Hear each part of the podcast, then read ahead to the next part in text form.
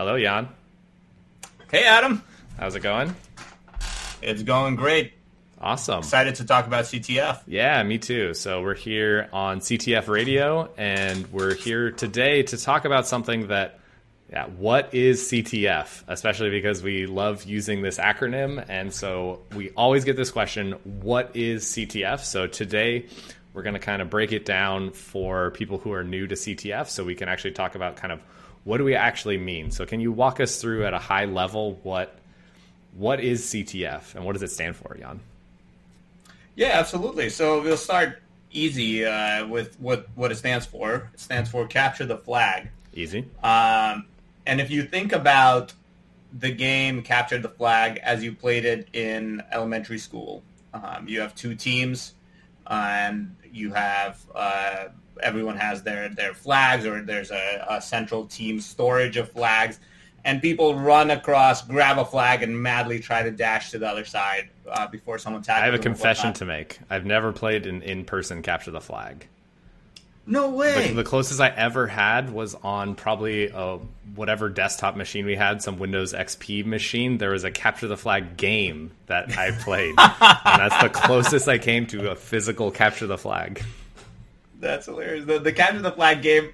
Uh, I mean, I I played an absurd amount of Unreal Tournament capture the flag. Yeah, that's, um, that's I think that's, where most people of, get confused, right? Is exactly, because capture yeah. the flag is a super popular game mode for games, right? Is yeah. we, you know, uh, yeah, Unreal, Quake. Did Quake have a capture the flag? I don't know, but was more an Unreal guy. We'd have right. to ask Odo for Quake. Yeah, so similar kind of idea there, right? In the physical world, is you the, the team's goal is rather than just blow each other apart, you have to blow each other apart and get to some place, steal a flag, and with that flag, bring it all the way back. I think Halo yeah. also has this too. I recall yeah. playing this a lot yeah. in Halo. And so um, at some point. So what the when, heck does uh, that have to do with computer security, man? Exactly. Um, at some point when you know Unreal Tournament was in its kind of original peak popularity, um, at DEF CON, this concept was evolved that you could play something very similar but instead of uh, pixels and and and um, you know rocket launchers, or in addition to pic- yeah. pixels and rocket launchers, you could uh, have vulnerable computer programs and exploits. And uh, the this new genre of hacker game arose um, back in in like the you know early early ages of of, of the early to mid '90s. Um, or you know maybe the mid to late 90s but you know this uh, CTF as a as a form of uh, formalized hacker combat mm-hmm. um, emerged where people would show up to DEF CON um, and uh, they would sit down initially as kind of an open free for all and just kind of hack um, systems that were set up by the competitors or by each other. Mm. Some of the early, early DEF CON uh, editions, uh, from what I hear, I, I, didn't compete in them and I wasn't even at DEF CON as a as a attendee back then. So that would be something fun, uh, maybe, to dig into the history at some point and get yeah. some people on here to talk about that those times. Yeah, absolutely, absolutely, because the the people, you know, luckily are still alive. It's a fairly new field. That is the so. good thing about you know computer security is those people exactly. are still around. It's not like physics where we're reading Galileo's work or something, trying to interpret it. It'd be nice to talk to him about it. Yeah, yeah exactly. Um, so yeah, a, a, lot of these people, uh, you know, competitors would, would bring vulnerable systems to the to the competition, mm-hmm. or maybe systems they thought weren't invulnerable. Um, you have to be pretty and, new to security to believe that a system is invulnerable. Exactly. Exactly. I just actually finished recording uh, one of my lectures for my class where I tried to get this across very thoroughly. Yeah, exactly. One flaw and it's over. Yep. Um, so, anyways, uh, this was the early ages of CTF, right? Mm-hmm. It was this free for all, um, etc. As cybersecurity got harder, uh, more complicated, um, and these challenges evolved to to meet that complexity. Mm-hmm. Um, you started seeing the emergence of these uh, hacking groups that would team up and and compete in these uh, CTFs. And is that when it started to become more game like, or you know, do you have a notion there of how it transitioned from just like a show up and here's some system to hack versus like a you know more of a game style thing?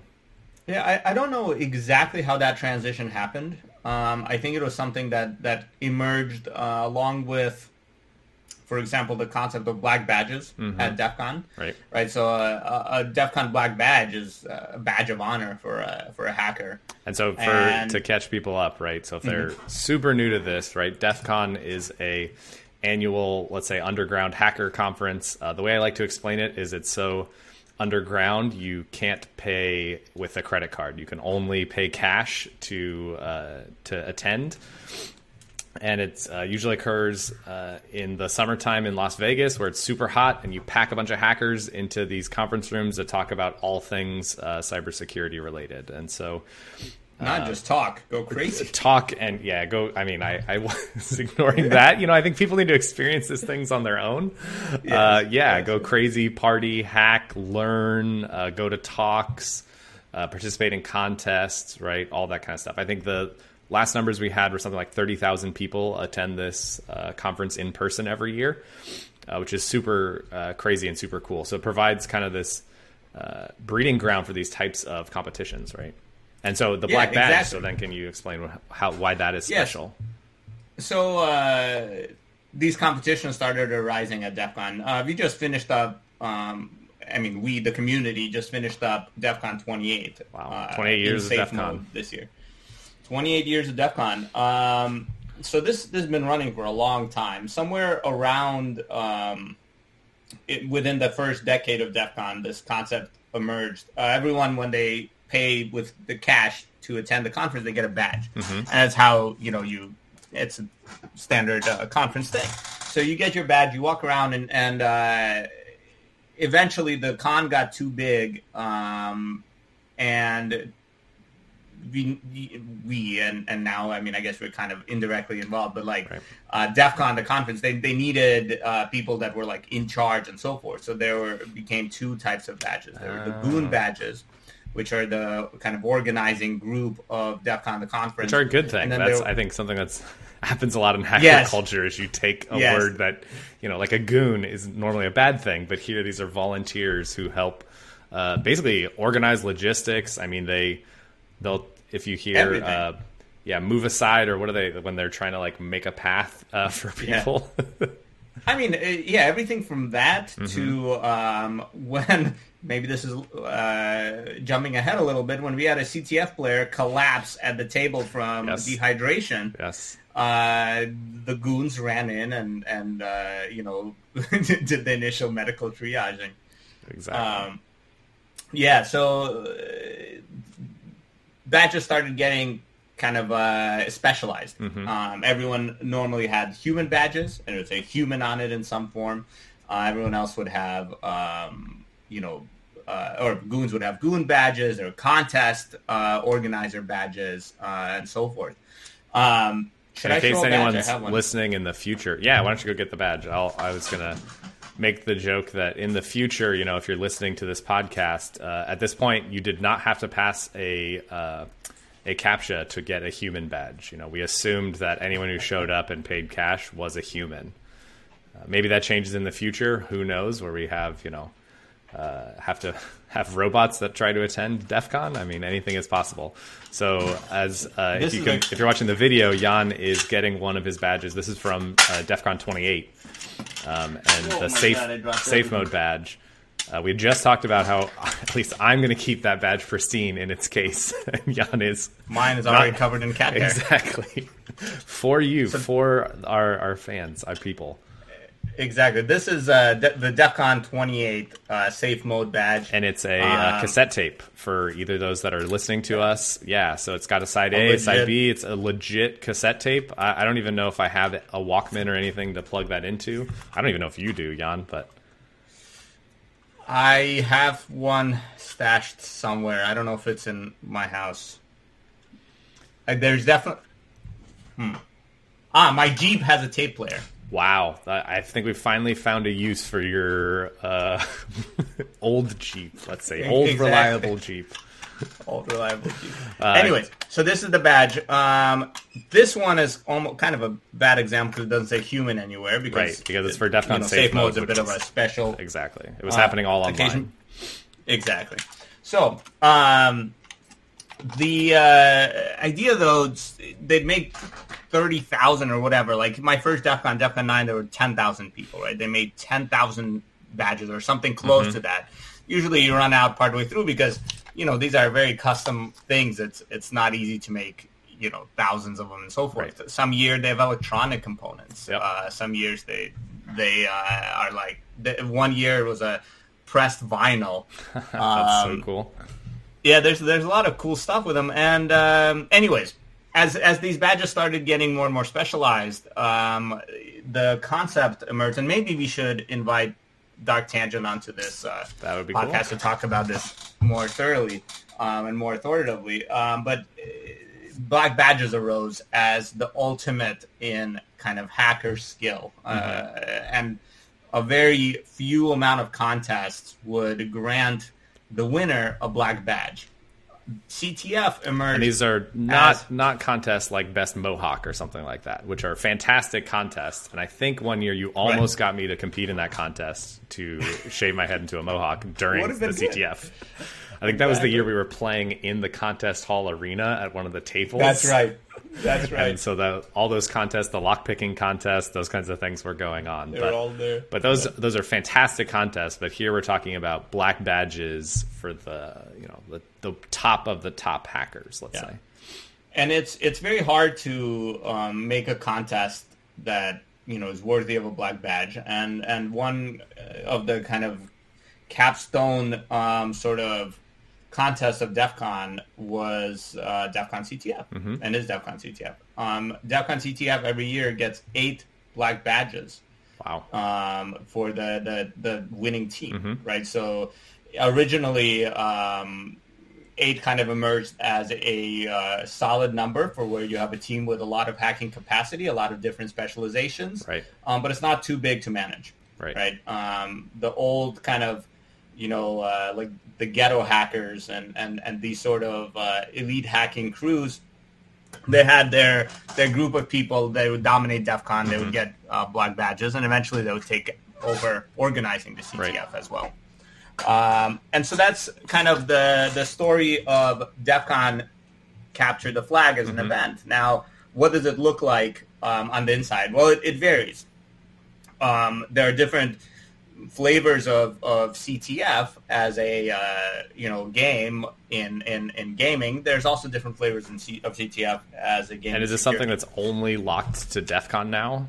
Because it sounds. I mean, it no, seems like the idea yeah. kind of originated there and has it uh, morphed. It, it's exploded. Um, so shortly after DEF CON, um, there were a couple of CTFs. Very, uh, I think the first like unofficial DEF CON CTF was something like. Um, you know 19 like like nine, 1996 i think you already see you know something recognizable mm-hmm. as ctf um, uh, and then shortly afterwards this concept really catches on mm-hmm. and you start seeing the uh, international uh, ctf the ictf from uc uh, santa barbara you start seeing um, ctfs being run in russia with uh, RuCTF. you start mm-hmm. seeing a lot of um, CTFs all around the world, and now there's a CTF more or less every weekend. They're not all in person, obviously. They're mostly online. Um, DEF CON CTF now has grown enough that at some point it started needing a qualifying round to limit the attendees, right? And so now the qualifying round is online, and then the the top uh, hackers from the qualifying round are invited to compete in the finals. Uh, so to give some usually. some context to what you were talking about, so the ICTF, which is run by uh, UC Santa Barbara and Giovanni Vigna's group in the Sec Lab over there, which uh, full disclosure, we did our PhDs there, so we had our hand in uh, administering and running multiple, multiple ICTFs yeah. and also playing. Um, so the first ones were in uh, 2001 and 2002, which were local at UC Santa Barbara, where it was first uh, run as part of Giovanni's class, and then 2003 was when they had uh, teams around the U.S. that actually participated in this CTF. So yeah, it's crazy. And so you know, I think uh, good resources for people who are into this. Like Yan said, CTFs every weekend, right? I mean, CTF time is a good place to go to go look at those. CTFtime.org. Yeah. Yep. Uh, so yeah, so you're talking about uh, circling back. You're talking about different styles of CTF. So what does that mean? It yeah. sounds kind of like, well, yeah, you just hack things, right? So what do you need different styles for? Yeah, absolutely. So you might ask something similar in uh, in the computer game setting, right? Mm-hmm. You know, it's it seems pretty simple. You run over, you shoot everyone on the way, you grab the the flag, you shoot everyone on the way back. Well, there are already different uh, minor variants in the computer mm-hmm. game world. Um, for example, there are variants where if you grab the flag and you get killed on the way back to your base, you drop the flag right. and your buddy can pick it up and, and try to finish the run. Or you can't um, shoot when you have the where, flag. So there are variants where you can't shoot. There are variants where you can shoot. There are variants where if you drop the flag, it goes back to the its home base. Right. There, you know, all sorts of really subtle changes, and then bigger uh, modifications um, on that, like um, you know the the capture the base instead of capture the flag and so forth. Uh-huh. So there's a a lot of different variations in the hacking world of capture the flag as well. The basic capture the flag was the same sort of attack defense. Everyone had a base, and that base was software. Mm-hmm. And in that software was a flag, which was uh, a, a random a token of random bytes. Right. Right. And if you captured that, if you managed to break in, grab the flag, and pull it all the way back, you know, exfiltrate it out of uh, the enemy uh, network, out of their software, back to you you could submit it to the organizers. They would see that random string. They knew the original because they mm-hmm. put it there, and they would give you points. So then this um, this kind of inherently implies that for this piece of custom software, which you've been relating to a base, right? This means that by default, the software should not read this flag, right? If it was a piece of software that just allowed you to read any file, then getting a flag yeah. is not, you know, very impressive or important. Which also gets to the core kind of security principle, right? Where you know, a security vulnerability only exists if an attacker is able to do something and trick the software to do something it's not supposed to do. Right? So if a system is supposed to be able to read any file, then reading a flag is not an impressive feat, right? We want to actually exactly. make the software do something it's not supposed to do. And and, and uh, the interesting thing is there are now extremely educational capture the flags where the software will happily give you the flag. You just have to interact with it in, in the the right way, not necessarily mm-hmm. uh, hack it, right? Um, but but absolutely, especially at the DEF CON level, um, and and you know mistakes happen, and sometimes the challenges are uh, the software is, is more trivially hackable than expected, and so forth. But generally speaking, it should take an enormous um, show of hacking skill to be be able to to hack um, to to leak the flag. Right, which totally makes sense, right? I mean, that's you know yeah. where this is kind of the the goal of CTFs are to, in some sense, uh, test people's skills. But when you think about building this these types of software that have one yeah. intentional flaw that is something really cool, it's very clear to see. Well, you know, human beings when you're a company, let's say like Google or Facebook or whoever, you're trying to build software that has zero vulnerabilities, and yet oftentimes these companies fail and have security vulnerabilities. And so it makes sense that even you know some of the best people, when you're making a vulnerable service for a CTF, you're trying to just do one bug, but oftentimes that you don't meet that goal, yeah. and maybe there's others.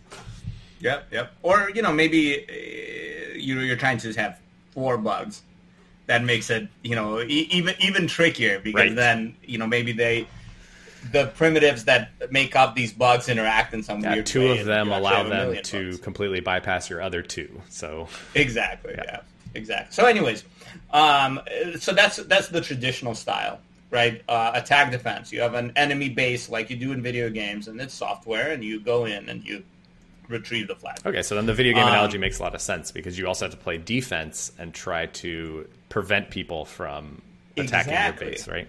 And and this this can take a lot of different forms, right? You can. Um, and, and previous teams have tried uh, an almost completely network-based approach, mm-hmm. right? You uh, try to um, figure out uh, signatures that you can apply okay. network traffic to identify attacks, and then draw connections, right. right? And that's the equivalent of you know the the fighter being killed on the way back with the flag.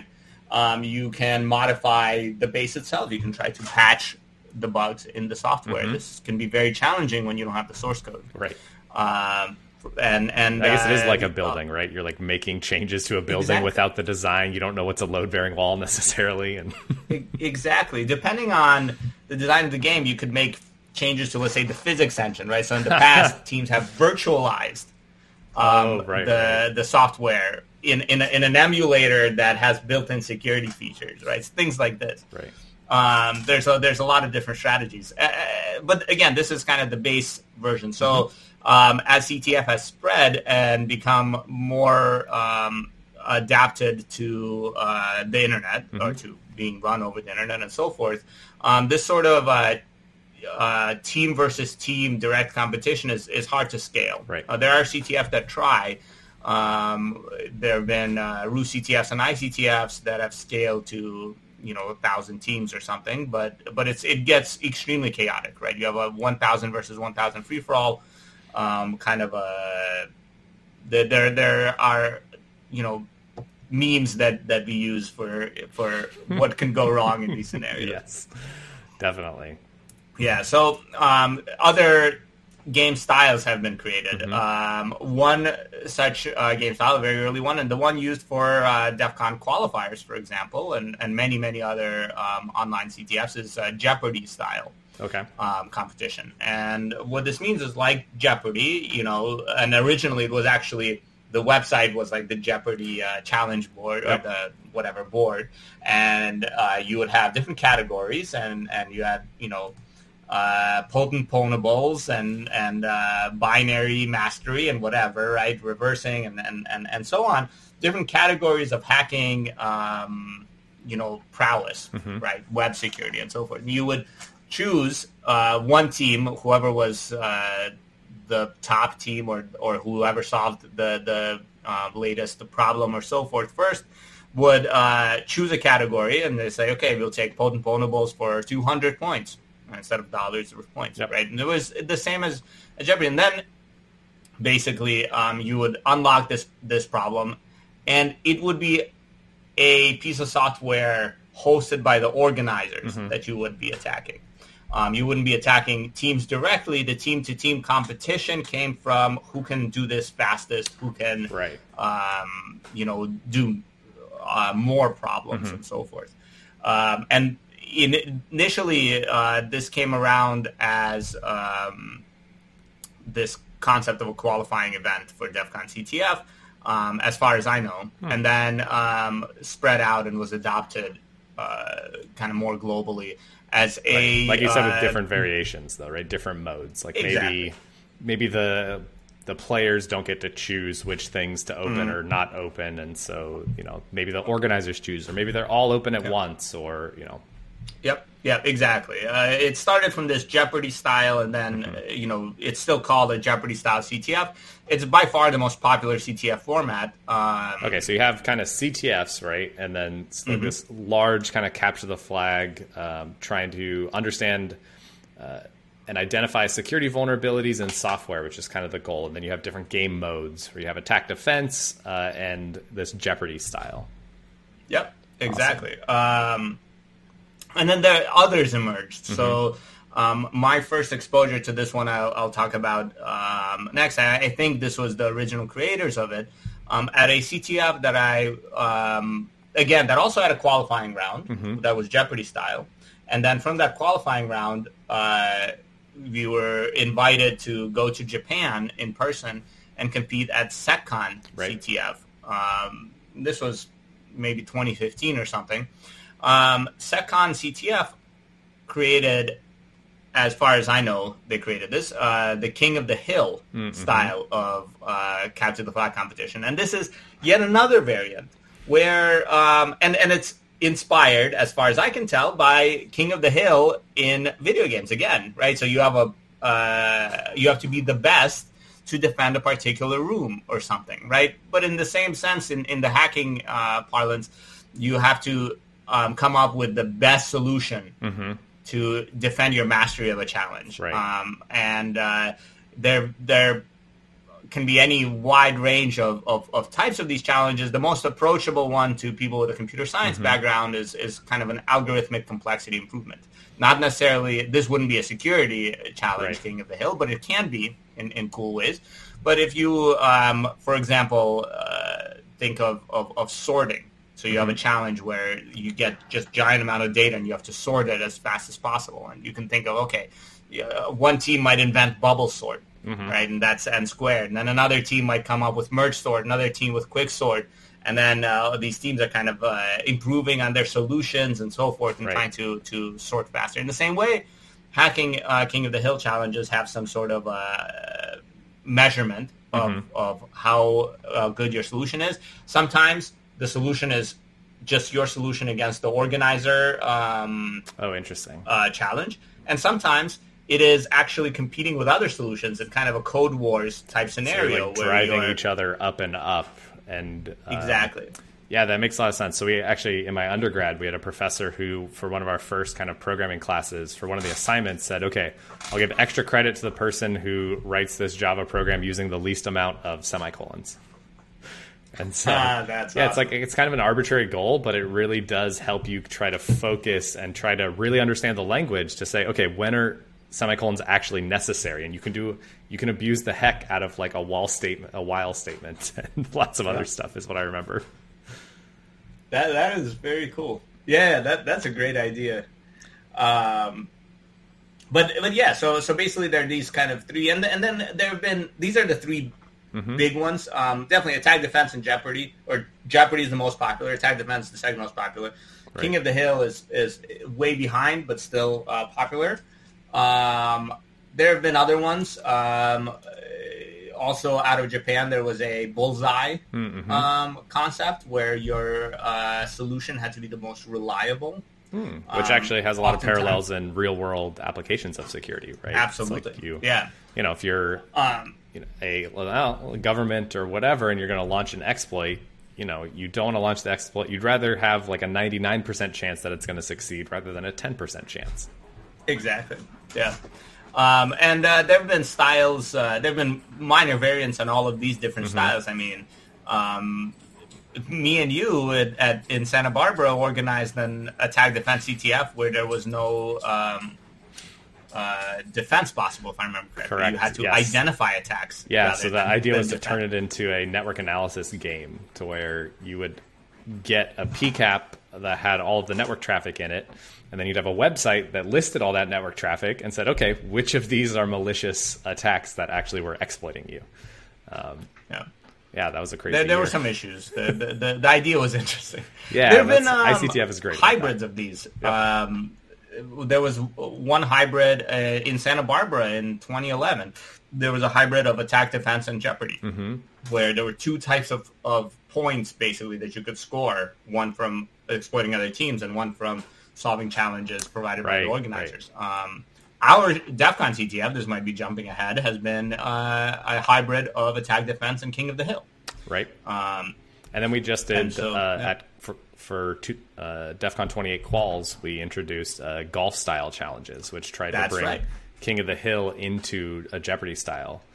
Uh, which kind of was inspired by code golf, right? Which is a similar thing we talked about. Is how can you do the same thing in the least amount of code or like uh, Vim golf is another thing, right? Of how do you do it? And I don't know, I use Emacs, but I understand the concept, right? How do you do it with the least number of keystrokes to accomplish some goal? Yeah, yeah, yeah exactly. Cool. So th- there's this uh, widely uh, diversified type of CTF. So I guess from from the perspective, what is CTF? Yeah. The summary is you take a competitive concept mm-hmm. like King of the Hill or Capture the Flag and so forth. And then you build in a security aspect. Mm-hmm. You put in um, vulnerable software or, uh, you know, unsolved uh, or, or maybe just, you know, academically solid but not very demonstrated cryptographic flaws right. and all of these things and then you see what the players can do. Cool. That's, so that's actually a great introduction, and maybe we can end this with talking briefly about what do you think like what do you get out of CTF? Like why do teams play CTFs? Yeah, um, the, the biggest thing for me personally, mm-hmm. I, I, can speak to this. Well, don't speak um, for the whole um, community. I don't think they'd appreciate that, but exactly. Um, at a very personal level, what I get out of CTF is um, this incredible uh, journey where at the beginning of the journey, a CTF typically, let's say, lasts a weekend, Mm-hmm. right? So Friday night, you sit down and you I think that's actually a good Um, point we didn't mention. So it can be anywhere from Mm-hmm. eight hours to 48 hours to some go for weeks and weeks. Um, There are, uh, most. a- yeah, go ahead. there's a style of CTF called well of CTF called war games, right? Which are just offline and and are always you know available. You Right. just rack up points uh, over time. So, anyways, yeah, so that's the time aspect, but you were talking about, so you working on a challenge for Yeah. a weekend. So I'll give I'll give a concrete example. Yes, please. Right, um, SecCon. I mentioned the, the finals where we were King of the Hill. The Are qualifying sponsoring round. this episode? Enjoy the smooth taste of SecCon CTF. Mm, always goes down smooth. Anyways, um, the uh, qualifying round for that SecCon was was insane. I, I sat down Friday night, open up uh, the, the the CTF, and and you know grab a challenge to work on. I open up the challenge. I'm not making this up. It is a photo of a pancake that is half eaten, and on this pancake, someone had printed. I don't know how you print on a pancake. I didn't ask, uh, but but they managed. I guess they must have. If you design this challenge, let us know and we'll have you on the show and we'll talk about it. Exactly. Yeah, I'd love to talk to the person that designed this pancake. On this pancake is a QR code, and the QR code is partially eaten. Uh-huh. A third of the someone ate a third of the QR code. I think I've And- heard and- that's the best part. It's like crunchy in parts, but like, Exactly, not you know, exactly. yeah. and and and the the challenge was of course recover Mm-hmm. the data in that QR code, and it's half eaten. Um, that that challenge was incredible because I started out. I had never even thought about what is inside a QR code. I mean, you've probably seen it know, was just- before, right? Like you know what a QR code Yeah. looks like, but you didn't Yeah. really dig into like you know how it works or anything, right? Yeah, it was a, a two dimensional barcode. Somehow it encodes data. you photograph it, and your phone tells you that you know this is some URL, and you go. Right. So uh, the by the end of that CTF, through several different QR challenges, I could read QR codes manually. Like I could see QR codes. It was insane, right? I had libraries I'd written to parse QR codes to parse like the very you know inner workings of them that that more generalized uh, previously available libraries couldn't uh, handle. I understood how the error correction and QR codes worked, how the encoding worked, how uh, pixel overlays, the timing. It was amazing, and I would have never bothered to learn about QR codes most likely in my Right. normal life. Right. Right. But but this CTF sent me down a th- into this journey of discovery in which I went from knowing nothing about a technology such as QR codes to knowing so much that I was able to uh, understand it in some ways better than people that, that use QR codes on a regular basis, like really use them, Right. not just scan them, but make them and so forth. Right. Um, and that is the feeling of an amazing um, CTF, uh, where you you have your mind kind of expanded forcefully and painfully uh, that drive, understand. that drive for competition and that drive for winning, it really kind of matches, I guess, the hacker drive for knowledge, right? Because you're uh, diving into this new area, and whether you do it or not, I think I'll, I'll talk about a, a similar one, which I don't think I did directly, but oh, I mean, there there are some always some fun ones of like I do a lot of web security kind of CTF challenges. So you know sometimes it's it's a crazy. Oh yeah, that was a fun one. Of I think it was even an unintended vector where there was a HitCon quals that we were competing with Shellphish in Santa Barbara, and it was this insane thing where uh, I remember the challenge correctly because there were two different. Um, they first, yeah, they were storing in MySQL like the connections that you were making,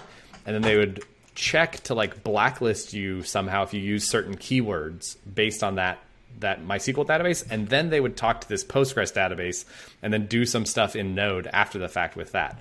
Then the intended solution was that you're supposed to on the MySQL database, you were supposed to um, uh, create a packet size that was so large that it would get dropped by MySQL and the node application would never get the response back.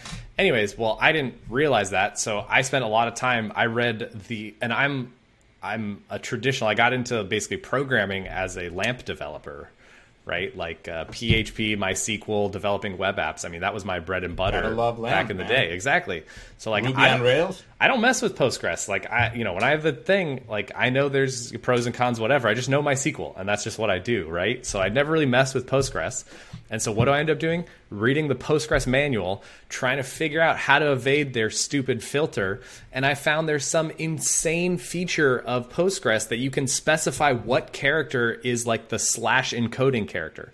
So instead of something like slash n, you can change the slash to like a tilde or something insane and you could do that and you bypass their filters and checks and we ended up writing an exploit and popped that service. And it was just like yeah an insane thing. You you realize like oh i'm i'm reading docs about or other web challenges. I'm reading docs about a mustache uh, templating engine. Like i'm really understanding what cap- what i can do with the capabilities and the functions that i have in order to do what i want. So yeah i think those There are was another another uh, challenge. I think same CTF where I look over at one point and you are looking at MySQL so- or no, not MySQL, PHP, Oh, PHP source, source. code. Yes, yes.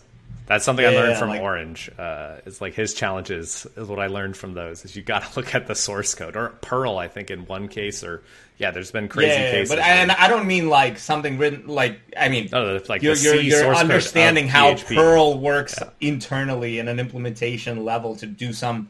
I think what did you do? You abuse some functionality. There's a weird open? Perl has this insane feature where you can open a file and you can if it starts with a bar, you can put different like uh, programs to execute. So it'll actually execute something instead of opening something because Perl is a monster. So I, I don't know, but yeah.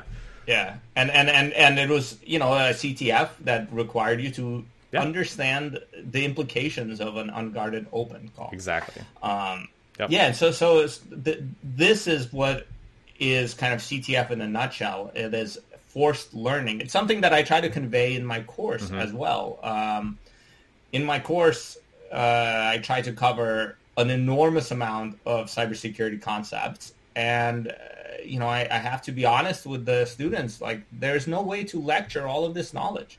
This knowledge has to be obtained, Right. You know, not given, in some sense. Um, and and so you know what they learn and what their feedback is afterwards is we learn to learn. Yep. Where every Yep. week is like That's a CTF. great. Yeah, right? that's so that's I, that's probably the biggest thing about CTFs, right? It does force you to learn Yeah. things very quickly and at a. I mean, the thing I like to say is like, sure, I can, I can lecture to you and explain to you about a buffer overflow. It's not, it's actually not that complicated, right? I mean, I have slides, twenty minutes. I can walk you through it. You'll understand what happens in a buffer overflow. But until you sit there and exploit this specific program that you didn't write, that was written by somebody else, and you have to debug it because your exploit doesn't work on the first try, uh, that really deepens your level of understanding far beyond. So, like, once you put fingers to keyboard, that's really where that learning, I think, happens a lot for these CTF challenges. And that's why CTFs are so important, is because they force that, right? It's like, no, no, don't write me a paper on how buffer overflows work. Exploit this binary. cool. So I think on that note, we've got a good uh, basis here for to kind of catch people up on what CTF is, and hopefully in the future we'll be able to explore these different areas that we talked about. Absolutely. Cool. I'm excited about seeing this uh, podcast evolve. Yep. See you, everyone. Bye. See you, Adam. Bye, everybody.